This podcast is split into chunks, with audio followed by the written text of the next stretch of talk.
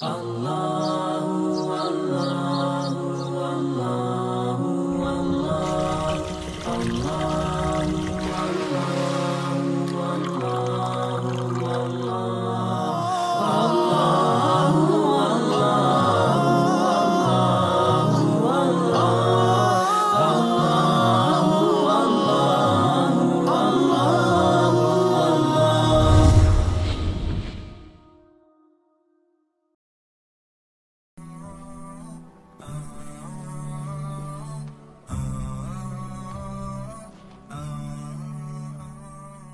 Bismillahirrahmanirrahim. Assalamualaikum warahmatullahi wabarakatuh. Nak sebut nama Allah ni pilihan. Untuk dengar nama dia pun satu pilihan, memerlukan pertolongan daripada Allah Subhanahu wa taala. La haula wala quwwata illa billah. Tak dapat satu orang sebut nama Allah melainkan dengan pertolongan Allah. Nabi sallallahu alaihi wasallam pesan pada Muaz bin Jabal, aku sangat sayang pada kamu. Aku sangat cintakan kamu. Jangan tinggalkan doa ni. Allahumma a'inni ala zikrika wa syukrika wa husni ibadatik. Muaz bin Jabal radhiyallahu anhu akan menjadi ketua alim ulama di akhirat nanti, yang sangat dikenali di dunia ini di kalangan sahabat, yang mengeluarkan fatwa walaupun masa zaman Nabi sallallahu alaihi wasallam masih hidup. Tapi orang yang macam ni punya mulia, begitu tinggi darjat. Itu pun Nabi sallallahu alaihi wasallam sayang beliau, sangat cinta pada Muaz bin Jabal. Nabi sallallahu alaihi wasallam ajar pada Muaz bin Jabal. Mudah-mudahan kita amalkan doa ni, kita disayangi oleh Allah seperti mana Nabi Muhammad sallallahu alaihi wasallam sayang pada Muaz bin Jabal. Bayangkan seorang yang sangat dekat dengan Allah berdoa, ya Allah bantu aku untuk ingat padamu. Untuk sebut nama Allah ni perlu pertolongan Allah. Bantu aku untuk bersyukur kepadamu. Bersyukur ni bukan bila duit sikit, duit banyak. Bukan bila bertemu jodoh atau tak bertemu jodoh. Syukur ni dekat hati. Bila manusia kenal Tuhan, kenal Allah, bukan bila mendapat nikmat. Sebab banyak orang yang mendapat pelbagai nikmat dalam hidup, tapi dia tak bersyukur pada Allah. Dia sentiasa mengeluh dengan nikmat. Contoh kita kalau hujan, kita kata Allah tengok hujan, aduh dah hujan dah. Ni kalau tengah ceramah tiba hujan, semua mengeluh hujan, macam mana nak balik? Tapi Nabi sallallahu alaihi wasallam kalau hujan, riwayat Bukhari, Nabi sallallahu alaihi wasallam kenakan sikit diri pada hujan. Sahabat kata, ya Rasulullah tu hujan. Nabi beritahu lebih kurang maksudnya. Nabi baca doa yang kita selalu baca, Allahumma sayyiban nafi'a. Jadi bila hujan, Nabi sallallahu alaihi wasallam tak mengeluh. Bila panas, tak mengeluh. Walaupun hari mendapat nikmat, Nabi bersyukur. Hari Allah ambil, kita dengar anak Nabi sallallahu alaihi wasallam tujuh orang, enam meninggal masa Nabi hidup. Yang keenam meninggal, Ibrahim radhiyallahu anhu. Umur Nabi dah dah dah lewat, hujung-hujung usia Nabi dapat anak lelaki. Nabi sallallahu alaihi wasallam sangat sayang anak lelaki beliau. Bayangkan inilah harapan untuk sambung perjuangan agama setelah melalui pelbagai kesusahan. Anak lain ada yang meninggal dunia, meninggal dunia, meninggal dunia. Dapat anak seorang anak lelaki. Bayangkan kekasih Allah. Ini mungkin hadiah untuk diri. Tapi tiba-tiba dapat dapat je anak Ibrahim ni. Ibrahim meninggal dunia. Umur setahun, setahun lebih meninggal dunia. Air mata Nabi laju keluar. Sebab Nabi bukan menangis biasa. Air mata Nabi banyak keluar. Ha, sebab tu sahabat kata, ya Rasulullah kenapa ni? Macam tengok Nabi menangis tu bukan biasa. Air mata tu banyak. Nabi sallallahu alaihi wasallam menyebut, lebih kurang bersabda, lebih kurang maksudnya, air mata ini mengalir, hati ini bersedih, lidah ini tidak akan bercakap yang salah. Orang yang mengenal Allah, dia tidak akan bercakap yang bukan-bukan. Tidak akan maki hamun, tidak akan marah-marah, tak akan cakap bukan-bukan. Setiap anggota sendi kita ni, Nabi sallallahu alaihi wasallam sebut kena beri sedekah setiap pagi, setiap hari. Tetapi semain dua rakaat duha memadai tanda bersyukur bagi segala nikmat yang Allah beri. Dalam hadis Nabi sallallahu alaihi wasallam yang lain, barang siapa semain sunat duha dua rakaat, Allah subhanahu wa taala keluarkan dia daripada senarai nama orang yang lalai. Siapa buat empat rakaat duha, Allah masukkan mereka di kalangan orang-orang yang ahli ibadah. Siapa buat enam rakaat duha, mereka ditunaikan hajat dunia dan akhirat. Allah tunaikan segala hajat dunia dan akhirat. Siapa buat lapan rakaat duha, Allah masukkan mereka di kalangan orang yang qanitin. Siapa buat dua belas rakaat duha, Allah beri satu mahligai dalam syurga. Jadi abang kakak semua, jangan tinggal semain duha. Bila semain duha ni, keberkatan datang dalam hidup kita. Tapi kita malas. Saya sendirilah malas. Mak tanya, dah semain duha? Dah mak. Dah ke belum? Dah. Bukan kau selalu ceramah ke orang suruh semain duha? Dah. Dah ke belum? Belum. Dulu saya tak nak. Saya rasa macam susah. Saya pernah tolong urus visa. Visa-visa orang pelajar-pelajar. Pernah sekali tolong urus visa. Dekat India, tolong-tolong. Orang luar negara, mana jauh-jauh, tolong buat visa. Saya tolong buat visa. Pergi kat immigration kat sana sikit susah. Jadi bila nak pergi tu, ustaz tanya, dah semain duha? Ha, saya pun kata dah ustaz, pagi-pagi nak pergi urus bawa pasport, pasport orang, bawa gambar-gambar, visa apa semua. Tak tak buat semain orang pergi. Dah dah semain, semain dah ustaz, semain dah. Tapi bila sampai sana, bila terjadi masalah baru semayang. Dah kelang kabut kat sana baru nak semayang. Jadi apa nak buat, semain dua, barulah semain dua rakaat. Semenjak tu saya percaya dengan semain sunat duha. Dulu saya malas. Tapi bila hari demi hari ni tengok, oh rupanya bila semain sunat duha tu, benda yang patut berkat, lebih tenang, lebih bahagia, dapat diselesaikan bila semain sunat duha. Benda yang sama, tapi dia jadi susah, jadi berat, jadi perit. Jadi berat untuk kita. Untuk tu jangan malas semain sunat duha. Dalam hadis Nabi, jangan malas mengerjakan empat rakaat sunat di awal hari. Ha, mazhab Syafi'i ini, ha, dia kata boleh juga termasuk solat sunat duha. Nanti Allah subhanahu wa taala akan selesaikan masalah kita di dunia dan di akhirat. Ha, dengan sembahyang sunat duha ni, ha, dengan sembahyang sunat-sunat ni, Allah subhanahu wa taala akan bantu kita di dunia dan akhirat. Wasta'inu bisabri wassalah. Minta pertolongan dengan jalan sabar dan jalan jalan solat. Setiap kali ada apa-apa, Allah bukan sahaja Allah jadikan kita, dia beri penyelesaian bagi segala masalah dalam dunia ni. Kata ulama, apa maksud sabar dalam ayat tu? Sabar itu menahan diri daripada perkara yang haram. Tengah tak ada duit, tengah susah berhutang, jangan buat yang haram. Lelaki baik perempuan, jangan ambil rasuah, jangan tipu orang, jangan anai orang, jangan zalimi orang, jangan ambil hak orang, jangan mencuri. Ha, sabar. Kalau kita sabar, wasta'inu bisabri wassalah. Bila kita sabar, kemudian kita solat, sabar dan solat, tahan diri daripada perkara yang haram walaupun pun. Tahan diri daripada, ha, kalau boleh, ha, jangan minta-minta kepada orang. Minta kepada siapa? Minta kepada Allah. Semua manusia ni diuji dalam dunia. Allazi khalaqal mauta wal hayata liyabluwakum ayyukum ahsanu amala. Kita semua sedang diuji oleh Allah. Saya, abang, kakak, tuan puan sekalian, ustaz, ustazah, kita semua sedang diuji oleh Allah. Dan antara kita tak tahu siapa yang lebih baik daripada yang lain. Kita semua sama. Kita semua sedang bersama-sama melangkah nak dapat keredaan Allah Subhanahu Wa Taala. Sebab bila dia Allah reda dengan kita, kitalah manusia yang paling bahagia, selamat buat selama-lamanya. Abang kakak sekalian, kalau abang kakak semua tahu, tuan puan semua tahu, apa yang tuan puan miliki ni, tuan puan akan jadi orang yang paling bersyukur dalam dunia ni. Tuan puan semua tak akan mengeluh dalam hidup. Tuan-tuan semua tak akan tanya kenapa Tuhan tak kabulkan doa saya. Kenapa saya diuji begini, kenapa begini, kenapa macam ni. Tuan-tuan semua tak akan bertanya demikian kalau tuan-tuan tahu apa yang tuan-tuan miliki. Tahu tak apa yang tuan-tuan miliki? Itulah la ilaha illallah. Apa dalam hati tuan-tuan ni segala-galanya. Tuan-tuan kenal Tuhan yang jadikan segala sesuatu. Tiada Tuhan melainkan dia. Dia Allah yang sedang melihat kita sekarang. Maha suci Allah, dia maha melihat. Dia maha mendengar. Dia maha, maha melihat, maha mengetahui. Dia mengetahui isi hati kita. Allah sayang kita lebih pada sesiapa pun sayang kita. Maha suci Allah, Allah sangat sayang pada kita. Allah sangat sayang pada kita. Untuk itu bersyukur pada Allah mendapat Islam ni. Syukur ke Allah. Rasa bahagia, rasa bersyukur mendapat Islam. Dua hari lepas, sehari, tiga hari lepas, malam-malam satu Rejab, saya pusing kat K L, jumpa seorang abang duduk tepi jalan. Saya pun ajak dia masuk Islam.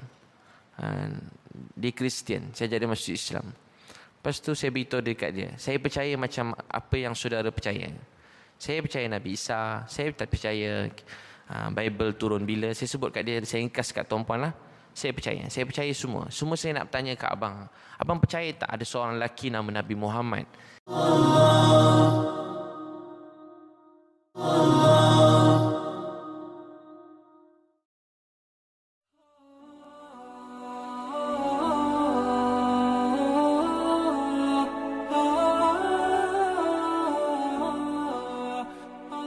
Dia sangat sayang pada abang. Dia selalu doakan abang. Saya sayang semua orang dalam dunia. Apa bangsa, agama dia saya sayang. Saya hormati. Dan saya cakap sampai bila-bila pun kita manusia. Kalau anjing tepi jalan pun kita kena bagi makan, pelacur bagi minum, jadi sebab dia dimaafkan masuk syurga. Kalau kita tolong manusia, sayang pada manusia, takkan Tuhan tak sayang kita? Takkan Allah tak sayang kita? Kan Allah jadikan semua manusia. Tapi abang, ada seorang lelaki nama Nabi Muhammad. Dia nak semua orang bahagia masuk syurga. Abang tak pernah jumpa dia. Nabi ni sayang kat abang, dia nak abang bahagia masuk syurga. Ustaz, Nabi sayang ke macam saya ni? Saya cakap kat dia, Nabi sayang kat abang. Cuma Nabi pesan, Nabi nak abang bahagia, hak abang dijaga dan disayangi dalam dunia. Nabi juga nak abang bahagia buat selama-lamanya. Nabi Muhammad sangat sayang Kaabah. Abang percaya tak Nabi Muhammad ni? Ustaz, sebenarnya saya selalu dengar pesan Nabi Muhammad ni. Saya percaya dia. Jadi kalau abang dah percaya Nabi Muhammad, abang sebenarnya sama macam saya. Abang sebenarnya dah Islam. Abang sebenarnya dah Islam. Cuma abang tak mengaku dari segi lidah dan perbuatan abang. Tapi sebenarnya abang dengan saya percaya kita dah sama dah. Abang percaya Nabi Muhammad, percaya. Tuhan satu, percaya, percaya. Saya ringkaskan, dia mengucap. Dia mengucap, dia pun menangis. Abang kakak sekalian, macam tu bahagianya orang dapat sebut nama Allah. Dan sampai sekarang saya sangat yakin. Ada orang kata, Ustaz, dia ucap tu tantah dia tak ikhlas. Saya cakap kat orang yang cakap kat saya, saya selalu pujuk orang masuk Islam. Saya pujuk nenek saya masuk Islam. Saya pujuk atuk saya masuk Islam. Masa dia sakit, saya pujuk dia. Saya suruh dia ucap, mengaku. Tak ada Tuhan, Tuhan cuma satu, tiada Tuhan melainkan Allah. Tapi dia tak ucap. Saya pujuk orang yang saya sayang. Dia nak air, saya bagi tengah sakit. Dia, dia kaki lenguh, saya urutkan. Dia nak apa-apa, saya bagi. Dia nak apa-apa barang, saya bawa, saya bagi kat dia. Tapi akhirnya saya juga hantar dia pergi tanah perkuburan. Tapi tanah perkuburan bukan Islam. Apa maksudnya? Saya tak akan jumpa dia lagi sampai bila-bila. Abang kakak sekalian, iman ni benda yang lebih berharga. Lebih daripada segala-galanya. Lebih daripada rumah, lebih daripada kereta, lebih daripada keluarga, lebih daripada nyawa anak-anak kita, lebih daripada nyawa mak ayah kita. Bahkan lebih daripada nyawa kita. Nyawa ni, macam mana kita pertahankan pun, satu hari, hari ajal tu sampai, tak tercepat sesat, tak terlambat sesat. Tak salah berusaha menjaga kesihatan perintah Allah. Tapi biar saya terus terang kat tuan-puan sekalian, macam mana pertahankan mesti, mesti mati juga. Tapi selepas mati, bermulalah kehidupan kita yang selama-lamanya. Ada orang tanya saya, Ustaz, kalau betul lah ada orang naik kereta, ada pun sekali saya tolong kawan saya, tiba-tiba bawa kereta, ada seorang perempuan, dia kerja kelab malam-malam. Jadi saya beritahu dekat dia, Tuhan cuma satu, tiada Tuhan melainkan Allah, Nabi Muhammad tu Nabi. Jadi dia cakap, saya cakap, dia cakap kat dia, kita balik pada Allah ni kena bersih. Kita balik pada Tuhan kena bersih. Kita kena balik pada dia dengan hati yang bersih dan betul bahawa dia Tuhan. Tuhan ni ada ke Ustaz? Dia tanya. Saya rasa Tuhan ni tak ada. Kalau Tuhan ada, saya tak kerja jual diri saya tengah malam macam ni. Perempuan tu cakap, saya tak kerja jual diri saya tengah malam macam ni. Tolong bawa naik kereta. Dia kata, saya tak kerja macam ni. Saya cakap dekat dia, kakak, Tuhan tu ada. Ha, Tuhan tu ada. Allah ma, Allah yang jadikan kita. Cuba kak tiup rambut tu. Cuba tiup. Nampak tak rambut tu bergerak? Nampak tak rambut tu bergerak? Tak nampak. Eh, kenapa dia bergerak? Akak sentuh rambut tu tak? Angin. Mana angin tu? Nampak angin tak? Allah jadikan segala-galanya. Banyak perkara. Angin pun kita tak nampak. Dia Tuhan yang jadikan kita. Lepas tu dia kata, Ustaz, kalau Tuhan ada, kenapa ada orang, anak dia, lahir-lahir cacat? Kita semua nangis tengok orang cacat. Kita tengok K K L. Oh, tak tahulah apa, saya tak tahulah orang gunakan ke. Memang anak tu begitu kat Bukit Bintang. Kepala besar, orang tengah jalan sesak dua belas malam. Ada baby kepala besar kat tepi jalan, letak tabung. Saya tengok, saya nangis. Kesian budak ni. Saya hidup senang-senang, makan sedap-sedap. Makan terlebih, buang-buang makan. Baju pilih, mana satu nak pakai. Pening pilih nak fikir. Jadi, tengok tengok baby tu kat tepi jalan. Tak sedekah. Jadi, apa? Tak kisahlah dia betul ke salah. Saya ni yang bernyawa, yang hidup, yang ada agama. Apa saya nak jawab pada Allah esok? Ada seorang baby tidur tepi jalan. Apa saya nak jawab pada Allah esok? Ada orang lapar tidur bawah jambatan. Apa saya nak jawab pada Allah esok? Apa nak jawab? Ada orang cakap, saya Ustaz, bagi-bagi orang makan tu bagi ramai je, orang, orang makin banyak orang minta sedekah. Saya kata, abang, kalau boleh saya bukan nak bagi makan, saya nak bagi rumah, nak bagi ceramah kat dia, bagi dia berubah terus. Saya nak buat semua sekali, ajak semua masuk Islam. Kalau boleh seluruh kat K L tu semua saya nak masuk Islam. Tapi tak semua yang nak macam tu, tak semua saya mampu buat macam tu. Kalau boleh saya nak buat macam tu, apa nak jawab kat Allah esok? Apa nak jawab? Malu. Ceramah siang malam, saya cakap agama siang malam. Saya ni saya cakap saya, tak cakap orang lain. Hari-hari cakap kau orang bukan main lagi. Tapi budak baby kepala besar tidur tepi jalan. Apa rasa? Saya beritahu kat kakak tadi. Saya kata dekat dia, saya jumpa ada seorang kakak kat P J, Majlis Bandaran. Anak dia, tiga, maaf dah lama ni, tiga anak dia kepala besar. Anak dia paling cepat pergi tandas, umur seorang tu tujuh ke lapan tahun. Dia balik haji, tujuh lapan tahun. Lepas tu ada seorang anak dia, yang O K U dibawa pergi sana. Sampai kat sana, sampai lepas dia berdoa depan Kaabah tu, tiba-tiba balik tu anak dia seorang tu boleh berjalan. Dia cerita kat saya, Ustaz, akak macam mana boleh sabar anak macam ni? Anak dia tahi bersepah-sepah dalam bilik. Umur tujuh lapan tahun, main-main tahi. Agak macam mana kalau kakak? Ha, saya tengok, anak dia tiga kepala apa? Kepala dia besar. tujuh lapan tahun baru boleh boleh pergi tandas, baru boleh berjalan. Saya tengok dia. Saya, tapi tahu tak kakak ni kata apa? Ustaz, saya tak pernah marah anak saya. Saya bahagia sebab inilah anak saya boleh bawa saya masuk syurga. Betul ke Ustaz, saya faham macam tu? Diorang lah tiket saya masuk syurga Ustaz. Saya tak ada baik lain. Diorang lah sebab saya masuk syurga. Saya dengar sampai terkenang-kenang kakak tu cakap. Saya kata kat orang perempuan tadi, kakak, ada orang anak dia cacat. Saya beritahu dia kisah ni. Tapi kakak, orang ni hati dia kenal Tuhan, dia bahagia. Kadang-kadang orang yang cacat tu bila kenal Tuhan, hati dia lebih bahagia daripada kita yang ada tangan, ada kaki ni. Abang, kakak bahagia tu kat hati. Bukan saya suruh nafikan nilai nikmat tangan, kaki. Tapi asasnya bila manusia kenal Allah, dia bahagia. Saya jumpa bawah jambatan kat K L ni. Seorang abang. Kaki dia tak ada. Kaki palsu. Isteri anak dia meninggal. Saya ajak dia pergi masjid. Ustaz, tak payahlah masjid-masjid Ustaz. Tuhan ni bukan ada pun. Dia menyusahkan saya je. Kalau dia ada Ustaz, dia tak ambil isteri anak saya. Saya susah bawah jambatan ni. Dia tak ambil saya. Ha, dia dah putus asa. Yelah, boleh je saya cakap, abang pemalas, duduk sini, begitu-begitu pula mulut, lempangkan abang pun abang tahu. Jadi cakap baik-baik bila kita nasihat orang. Jadi saya kata kat dia, abang, ah, tak apalah bang, saya pun tak lalu macam abang. Mungkin kalau saya lalu macam abang, saya pun tak larat juga. Saya pun, saya ringkaskan, maaf, yang perempuan dalam teksi tu dia, dia masuk Islam. Ha, dia kerja G R O, dia masuk Islam. Ha, dah nak kahwin lah, masuk Islam. Jadi abang, kakak sekalian, apa jadi yang bawah jambatan tadi, saya ajak dia pergi masjid. Masa tu ada masjid, isteri Petaling ni kan, ada ceramah. Maghrib, Isyak, malam tu Qiyamulail. Dia buat masing-masing je. Subuh. Lepas subuh, saya nak hantar abang ni balik. Abang, jom balik. Uh, Ustaz, saya tak nak balik boleh tak? Saya dah nampak abang tu. Malam tu dia tak tidur. Dia nangis. Saya tengok mimbar tu. Orang banyak buat salah ni. Dengan nama Allah sekali je nangis bang. Sebab tu saya kalau buat dakwah, saya suka orang depan kelab, tepi jalan. Tahu tak sebab apa? Abang, kakak mesti terkejut. Dalam kelab tu bunyi macam nak pecah telinga. Kita cakap tu bukan dengar. Tapi dia boleh nangis. Cuba kakak fikir, dia dengar ke tak ceramah tu? Macam ni dia dengar, saya pun tak dengar apa saya cakap. Tapi dia nangis. Kita pegang dia, dia tahu kita tengah nasihat dia. Dia rindukan agama tu. Sebab agama ni menenangkan. Ala bizikrillah tatmainul qulub. Dengan ingat Allah tu tenang, saya yakin. Cuma ingat Allah je tenang. Patut dalam kelab tadi tenang tak? Keluar kelab dah mabuk. Patut dah bahagia dah. Tak bahagia. Pegang, lepas tu abang tadi tu, dia tak nak balik. Lepas tu tu tak apa jadi, dia pun tak nak balik. Dia kata nak lama sikit Ustaz. Saya kata sudah nak lama mana pula nak hantar pakcik ni. Tiba-tiba ada orang nak pergi kampung asli berdakwah. Dia nak ajak saya. Saya kata boleh tumpang seorang pakcik. Tapi kaki tak ada. Adakah orang muda boleh khidmat dia sikit kalau dia perlu apa-apa?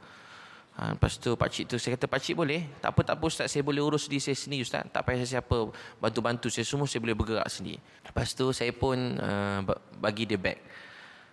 Saya kata, tapi Ustaz saya tak ada duit, tak ada beg. Tak apa bang, saya dah siapkan beg untuk abang. Saya bagi dia beg. Dia pun ambil beg tu, lepas tu saya bagi dia duit, ada duit sikit orang bagi-bagi, saya bagi kat dia. Lepas tu dia dapat duit tu, dia kata Ustaz jap-jap jangan balik tau. Tu dia pergi mana? Dia pergi dekat kedai kat bawah tu, dia beli serban. Ustaz, saya teringin lah nak pakai serban. Oh, haji ni baru sehari pergi masjid nak pakai serban ni. Ah, tak apalah abang, boleh lah kan. Kadang-kadang dia pakaian, benda-benda zahir ni, dia membentuk jiwa kita. Betul. Tiba-tiba apa jadi, abang tadi saya pakai kena serban. Masa dia pakai serban, dia nangis kuat-kuat.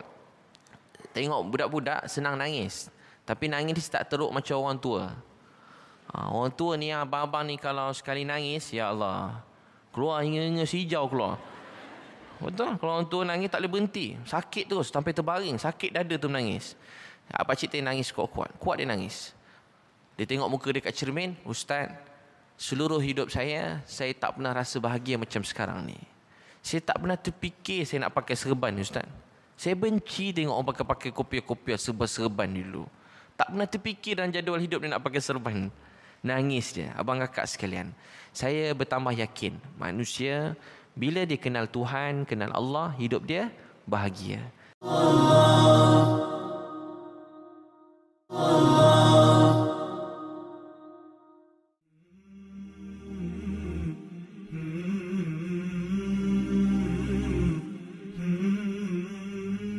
Tapi sedih hari ini orang Islam kurang bahagia. Orang Islam kurang bahagia. Keluarga orang Islam kurang bahagia. Anak-anak orang Islam kurang bahagia.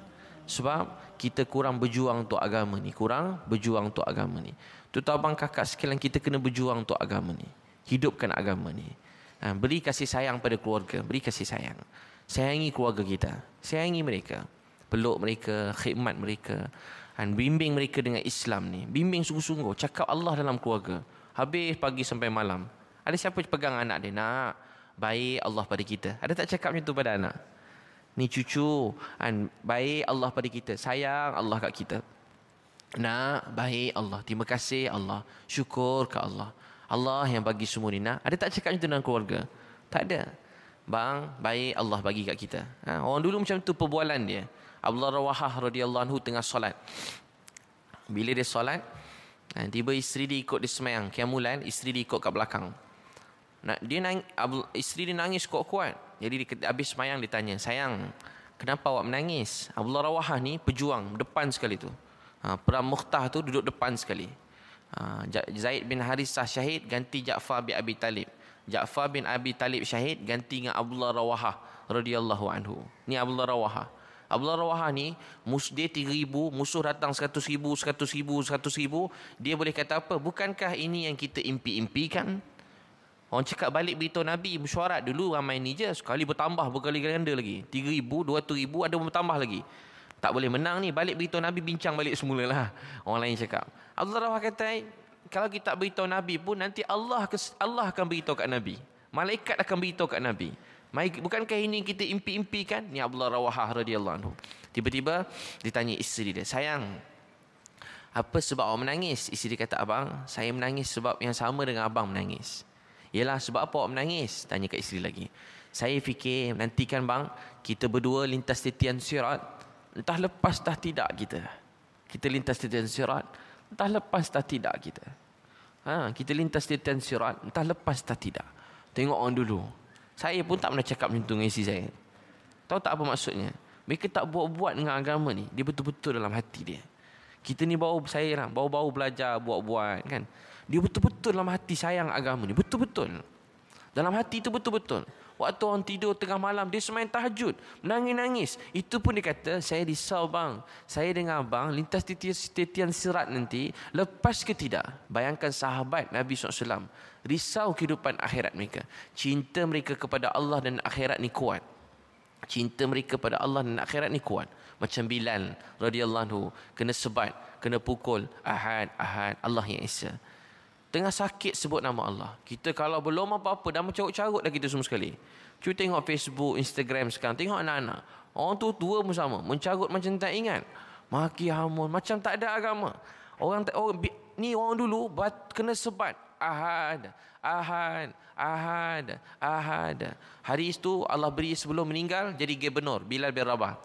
Isteri pula anak raja. Isteri nangis. "Kenapa awak nangis yang? Saya risau. Saya sedih nak berpisah dengan abang." Bilal kata, "Inilah hari yang paling bahagia dalam hidup saya. Kerana saya akan bertemu dengan Nabi Muhammad sallallahu alaihi wasallam dan saya akan bertemu dengan para sahabat radhiyallahu anhum ajma'in." Mereka merindui kehidupan beragama. Mereka merindui kehidupan perjuangan atas agama. Bahagia hidup orang Islam ini kalau kita, anak-anak kita ada tujuan hidup. Kita semua sedang berjuang dalam hidup ni. Kalau kita berjuang, hidup ni bermakna. Susah tu bahagia, senang pun bahagia. Sekarang kita hilang tujuan. Kita hilang, hilang ketujuan. Kita jadikan keperluan hidup ni tujuan hidup kita. Isteri maksud hidup. Suami maksud hidup. Kerja, jawatan maksud hidup. Harta maksud hidup, tujuan. Bila kita jadikan ini tujuan, hidup kita semua tak akan bahagia sampai bila-bila. Bahagia dalam hidup bila? Bila kejadikan Allah tujuan. La ilaha illallah. Cuma satu. Tak ada maksudnya yang lain. Ilah tujuan kita. Tuhan kita cuma Allah. Hidup untuk Allah. Bila kita hidup untuk Allah, hati kita tenang, bahagia kakak. Walau apa pun jadi. Kita tak nak susah. Saya pun tak nak. Walau apa pun jadi, hidup kita tenang. Sebab tu dalam Sahih Muslim dia kata, di akhirat nanti ada orang yang paling senang sekali dalam dunia. Paling kaya, paling mewah. Mungkin dia orang paling kaya dalam dunia. Mungkin agaknya. Tapi kalau yang paling kaya dalam dunia, dia hebat. Semua dia ada kakak, abang. Negara pun boleh beli. Apa pun dia boleh beli. Orang ni Allah humban dia dalam neraka. Ambil, celup dalam neraka. Kemudian dikeluarkan. Allah tanya, "Hei fulan, nah tak kamu rasa senang dalam dunia?" Apa dia jawab? "Ya Allah, saya langsung tak pernah rasa senang dalam dunia." Dia tak ingat pun dia pernah senang. Rupa dunia ni bukan senang. Macam tu punya senang pun bukan senang. Senang sebenarnya di akhirat. Tengok neraka sekejap je, lupa semua senang. Sebab tu tak berbaloi jadi kaya, jadi terkenal, jadi hebat kalau melanggar perintah Allah. Tak berbaloi langsung. Sikit pun tak berbaloi. Sikit pun tak ada apa-apa. Tak ada apa-apa. Saya ingat lagi Mona Zuber, seorang ustaz yang saya sayangi dah meninggal dunia. Saya banyak minta nasihat beliau ke India. Dia kata dunia ini kalau berjaya, belum betul-betul berjaya. Sebelum dia meninggal dia cakap. Sampai sekarang saya ingat. Akhirat kalau berjaya, itulah sebenar-benarnya berjaya. Sebenarnya kita semua ni belum berjaya lagi. Yang berjaya Nabi dan sahabat, mereka dapat radhiyallahu anhum wa radu'an. Itu yang kita kejar. Radhiyallahu anhum wa radu'an. Keredaan Allah. Dan kita kejar apa? Keredaan Allah Subhanahu wa taala. Sayangi keluarga, bimbing keluarga kita dekat dengan Allah Subhanahu wa taala, dekat dengan Allah. Rasa sayang satu sama lain. Kita orang Islam jangan gaduh-gaduh sama sendiri, rasa sayang. Bimbing, pimpin. Yang tak betul nasihatkan dia, ceramahkan dia. Sungguh-sungguh beritahu kat dia. Jadi rasa kasih sayang. Pernah Nabi Muhammad sallallahu alaihi wasallam balik rumah, Nabi sallallahu alaihi wasallam pegang Rasulullah sallallahu alaihi wasallam pegang tangan Sayyidina Hassan radhiyallahu anhu, Sayyidina Husain radhiyallahu anhu, Sayyidina Ali radhiyallahu anhu. Nabi sallallahu alaihi wasallam balik rumah pegang tangan, Nabi ambil Sayyidina Hassan, Nabi letak paha kanan. Nabi sallallahu alaihi wasallam cium Sayyidina Hassan radhiyallahu anhu. Nabi ambil Sayyidina Husain, Nabi letak paha kiri. Nabi sallallahu alaihi wasallam cium sambil Nabi kata, "Ya Allah, saya sangat sayang keluarga saya. Ya Allah, sayangilah keluarga saya. Ya Allah, sayangilah orang-orang yang menyayangi keluarga saya." Hadis riwayat Ahmad. Nabi sallallahu alaihi wasallam orang paling sayang keluarga. Tutup abang kakak balik rumah nanti sayangi keluarga. Ha, sayangi keluarga. Balik sayang kakak-kakak, sayang hormat kat suami, sayang dia. Ha, cikgu yang mula-mula didik saya sampai sekarang tak ada anak. Tapi macam ada ribu-ribu anak dalam dunia. Ha, saya datang satu masjid, saya tengok ada tiga orang semayang, budak muda, tingkatan tiga. Kat Pasir Gudang semayang. Orang, orang imam semua dah balik. Budak tu tak balik eh. Dia semayang, semayang, semayang. Dia semayang sunat lepas isyak, semayang sunat taubat lagi, semayang witir lagi agaknya. Habis semayang, dia tolong tutup pintu masjid. Tiga orang, budak-budak. Bagus ni budak-budak ni. Saya panggil dia orang. Dek, korang belajar mana semayang macam tu? Korang, siapa, kenapa korang balik lambat? Tadi semayang apa? Saya tanya, saya je tanya dia. Semayang apa lagi banyak-banyak macam tu? Dia berkata, Ustaz semayang ni, semayang oh. Uh, engkau tiga orang semenjak bila engkau pergi masjid semayang semua ni? Bapak engkau bawa? Tak adalah Ustaz, bapak kami tak pergi masjid lagi. Mak engkau bawa? Tak Ustaz, tak. Siapa ajar engkau orang? Cik Ustaz engkau orang? Tak Ustaz, cikgu kami selalu bawa kami. Siapa nama cikgu kau? Cikgu Muhammad Noor bin Japa. Cikgu kami masa darjah enam. Saya duduk kat masjid, tumpang rehat kat masjid. Hotel tak ada. Hujung-hujung tahun tak payahlah, satu hotel pun tak ada. Jadi tiba-tiba saya pun tengok, saya terus nangis. Tahu tak sebab apa? Itulah cikgu yang mula-mula dakwah saya dua puluh dua tahun yang lalu. Masa saya dah jahat enam, dia cikgu saya masa kat Pahang tu. Sampai sekarang saya fikir, oh macam tu dia. Jadi, abang kakak sekalian, semua yang terjadi ni sebab Allah sayang kita. Allah sayang kita. Kalau kakak rasa begitu, hidup kakak akan mula bahagia. Hidup abang semua akan mula bahagia. Ha, abang, bahagia hidup kita. Saya ingat Allah sayang kita. Bila kita rasa begitu, hidup kita bahagia. Tentu dalam hidup, sentiasa dekat diri pada Allah. Sentiasa dekat pada Allah. Kasih sayang. Nabi Muhammad sallallahu alaihi wasallam, orang paling sayang keluarga. Paling sayang keluarga. Kemuncak agama ini, Alif Lam Mim Zalikal Kitabul La Raiba Fihi Hudal Lil Muttaqin. Quran ni menjadi faedah, menjadi manfaat, menjadi kebaikan, menjadi rahmat, menjadi petunjuk, menjadi segala-galanya. Untuk siapa? Orang yang bertakwa. Siapa, apa sifat orang bertakwa? Allazi nayu'minu nabil ghaib. Sifat pertama mereka beriman pada perkara yang gaib. Jadi kemuncak kepada takwa, apa hasil pada takwa? Ha, dia akan sembahyang, baca Quran semua sekali, dia makin kemuncak. Kemudian muamalat, muasyarat jadi betul, hubungan kekeluargaan ni semua sekali. Alas sekali akhlak yang mulia. Akhlak yang mulia. Agama mula datang, mula berubahnya manusia dengan asas iman. Agama ni mulai hilang, pelan-pelan hilang melalui apa? Akhlak. Melalui akhlak, lepas tu melalui muamalat, muasyarat, orang jadi tak betul, semua jadi tak betul, nikah kahwin dah terabur, budak-budak muda tak kahwin-kahwin, pakai bersama je. Saya tahun lepas tiga orang saya jumpa budak, tidur bawah jambatan, pegang baby. Seorang terjejantas, dua bawah jambatan, tidur pegang baby.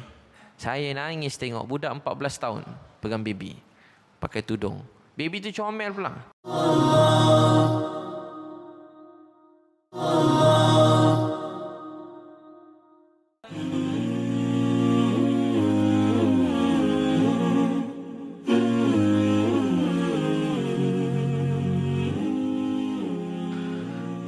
Budak perempuan pegang kecil, pegang macam tu.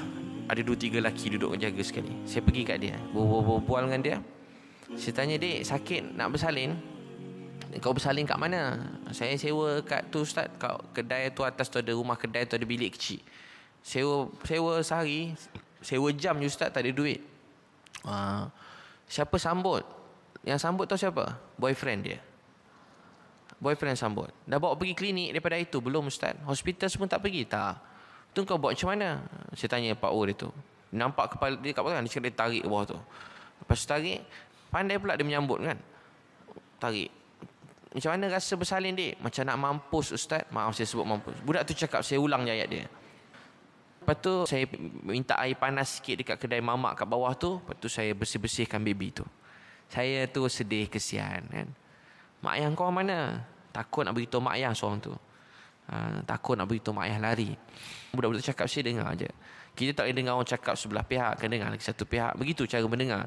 Jadi saya dengar, saya dengar. Tapi saya kesian. Saya sebagai manusia, saya tak fikir bab lain. Saya fikir apa saya boleh buat nak tolong dia. Saya pujuk, pujuk, pujuk. Ha, last sekali ada dua orang. Ada, saya, ni tiga orang lah saya cerita. So dua orang tu. Yang budak ni yang tak nak. Yang saya cerita ni dia tak nak ikut saya. Ajak pergi rumah saya tak nak. Nak jumpa mak ayah dia. Saya biasa ceramah mak bapak awak tak apa. Cakap dia tak apa. Dah jadi dah. Tu orang beriman. Memang awal kita tak nak anak kita berzina. Tak nak anak luar nikah. Tapi dah jadi dah. Kita sebagai mak ayah, bila dah jadi, kita kena jadi orang beriman. Beriman pada qada dan qadar. Buruk, jahat, dia berdosa. Kita pun berdosa juga. Sebab tak jaga dengan baik. Kita gagal bimbing dia. Tak ustaz saya didik dia sempurna. Mana ada sempurna? Yang sempurna Nabi Muhammad. Para sahabat radhiyallahu anhum ajma'in. Mana kita ayah sempurna, mak sempurna. Mesti banyak kurang. Dengan zaman hari ini pula. Dengan sibuk kerja. Saya sendiri kurang. Saya mengaku. Semoga Allah maafkan saya. Ampunkan dosa saya. Lepas tu, pujuk-pujuk tak nak. Dan sekali uh, call J K M. Jadi datang, budak tu dah hilang. Saya ikut-ikut hilang. Dia, dia nyurut dekat tempat yang tak boleh naik kat tempat tu. Hari kedua, tunggu lagi saya. Saya hintai, saya ikut. Saya jumpa dia orang bagi duit, saya pergi kawan-kawan. Saya pada jauh, saya call. Sebab saya rap, dah rapat dengan dia. Banyak hari saya bagi dia hotel. Tidur kat hotel. Sebelum tu dah banyak kali saya bagi peluang kat dia lah. Last sekali uh, J K M ambil budak tu. Yang yang dua orang lagi, Alhamdulillah selamatlah dia, selamat mak anak tu. Dua lagi, uh, saya hantar je ke rumah-rumah pusat perlindungan tu. Dua orang bawah jambatan. Saya tengah Islam bawah jambatan. Tengah Islam kan. Tiba budak ni kat tepi tiang tu sandar pandang saya, perempuan. Tinggi. Uh, datang, uh, lama dia tunggu. Saya nampak dia tunggu saya. Saya pun biarlah, agaknya dia tengok saya handsome, agaknya biarlah. Ha, dah biasa dah ustaz eh? Gurau je kakak. Tiba-tiba dia datang kat sebelah saya, kat belakang saya. Lepas tu dia tengok saya kat tepi tiang. Tengok je perempuan tu. Last sekali dia datang kat saya. Lepas tu saya pandang dia. Dik kenapa? Sebab ramai yang nak, yang nak masuk Islam ni. Tanya dia pula, dik kenapa? Ustaz, saya dah lama tak semayang ustaz. Saya teringin nak semayang. Tak boleh semayang. Main ustaz baca ajar. Okey semayang. Apa yang kau tak tahu? Ni ustaz beritahu ada yang wajib je. Allahu Akbar. Cuba baca. Boleh baca? Boleh? Dah boleh semayang dah. Okey, Fatihah boleh baca Fatihah. Cuba baca Fatihah. Baca. Ada salah sikit. Wah, sedapnya kau baca. Berapa lama dah tak baca? Dah dua tahun dah tak baca kau ustaz. Lepas tu tiba-tiba uh, tahiyat boleh tahiyat. Uh, wajib tahiyat lagi. Yang lain tak payah baca lah dik. Tahiyat je. Yang tu rokok tak payah, tak payah baca dik. Oh, saya bagi diskaun je kat dia semua sekali. Sesuka hati saya. Semua tak payah baca dik. Tahiyat je. Tahiyat boleh. Tahiyat tak reti saya ajar-ajar ikut-ikut. Ada boleh tu dik sikit lagi. Ha, lepas tu salam kanan. Tu je wajib. Kiri tak payah beri salam lah. Kan? Bukan semayang je dulu. Oh iya ke ustaz? Oh macam tu. Tu je yang wajib. Dia ikut. Lepas tu. Ha, dia ada rupanya dari baby dia kat sebelah. Boyfriend dia pegang. Pegang baby. Dek berapa umur kau? Dah ada baby dah. Ya Allah berkatnya kau.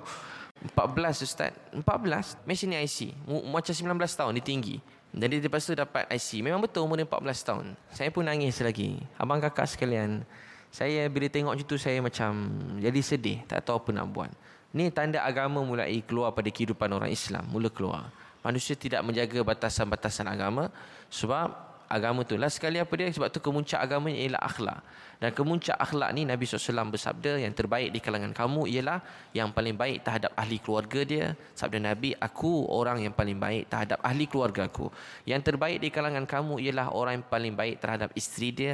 Aku, sabda Nabi, yang paling baik terhadap isteri aku. Ha, jadi untuk tu siapa nak masuk syurga, dia paling baik terhadap suami dia, terhadap isteri dia, terhadap mak ayah dia, terhadap anak-anak dia. Dengan anak-anak pun kena sayang dia. Ni semua ayah-ayah. Jadi saya beritahu tuan puan, anak-anak ni kena sayang dia. Atas jambatan, saya jumpa budak lapan belas orang tengah tidur. Bila dia orang tidur, ada budak-budak ni, semua orang hidung pakai pin, telinga pakai pin. Tak apa ke cerita-cerita macam ni, tak apalah kan. Ha, bibir pakai pin. Tidur ramai-ramai. Adik, jom makan dik. Ustaz belanja. Ha, pergi makan. Bila makan, sampai makanan saya suap. Saya dah tahu budak jahat ni tiga. Satu, saya cakap Allah sayang. Kedua, saya suap dia. Ketiga, saya peluk dia. Allah sayang, adik puji dia. Saya puji dia, Allah sayang, adik baik, ahli syurga, adik beruntung tau, beruntung. Allah yang bagi awak iman tau, bukan Jibril, Mikail, bukan Israel, bukan nabi-nabi, sahabat, mereka berjuang. Tapi yang masuk ke hidayah dalam hati awak ni Allah.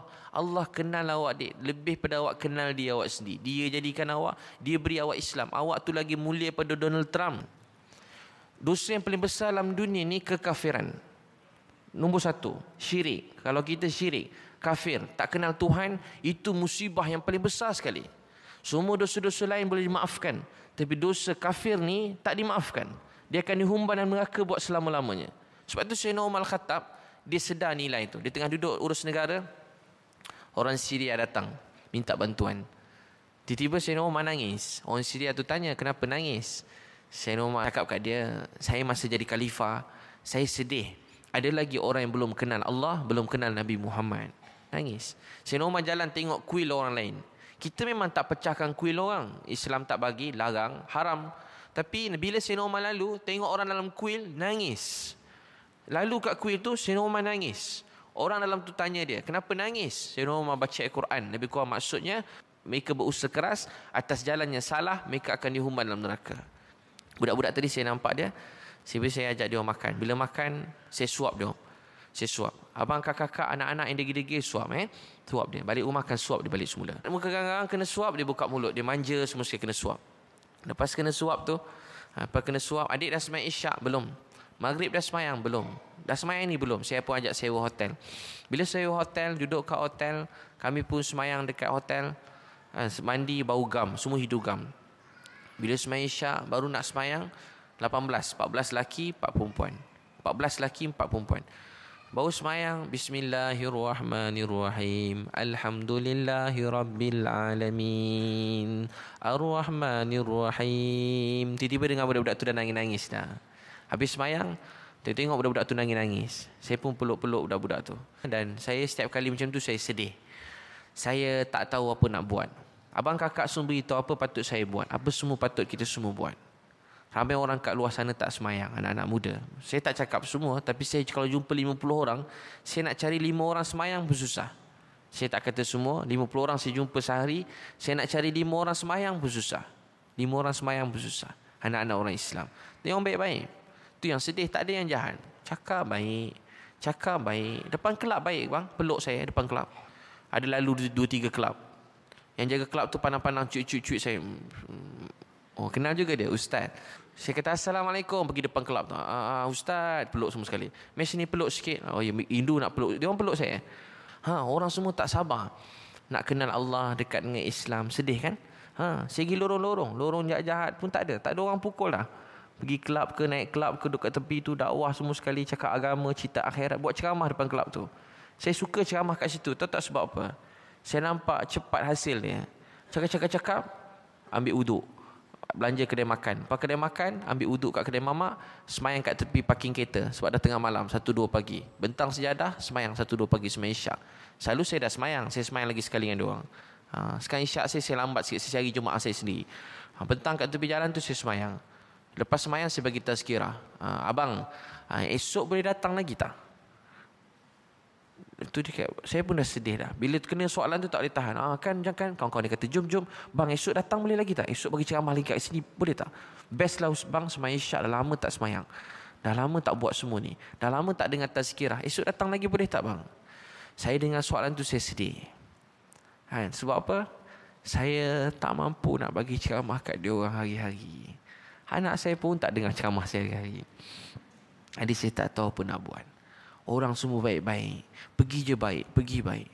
Dekat airport orang masuk Islam. Dekat stesen kereta api orang masuk Islam. Pergi tepi jalan orang masuk Islam. Turun bawah jambatan orang masuk Islam. Duduk tu tepi orang masuk Islam. Sedih bang. Macam nak buat? Apa kita semua nak buat? Saya, saya sebab tu saya kalau pergi mana saya beritahu kisah ni. Tahu tak sebab apa? Saya teringin kalau tuan-puan semua mana-mana. Tuan-puan kena buat dakwah ni. Buat dakwah ni. Kalau tuan-puan ada ketua-ketua masyarakat kat sini buat dakwah.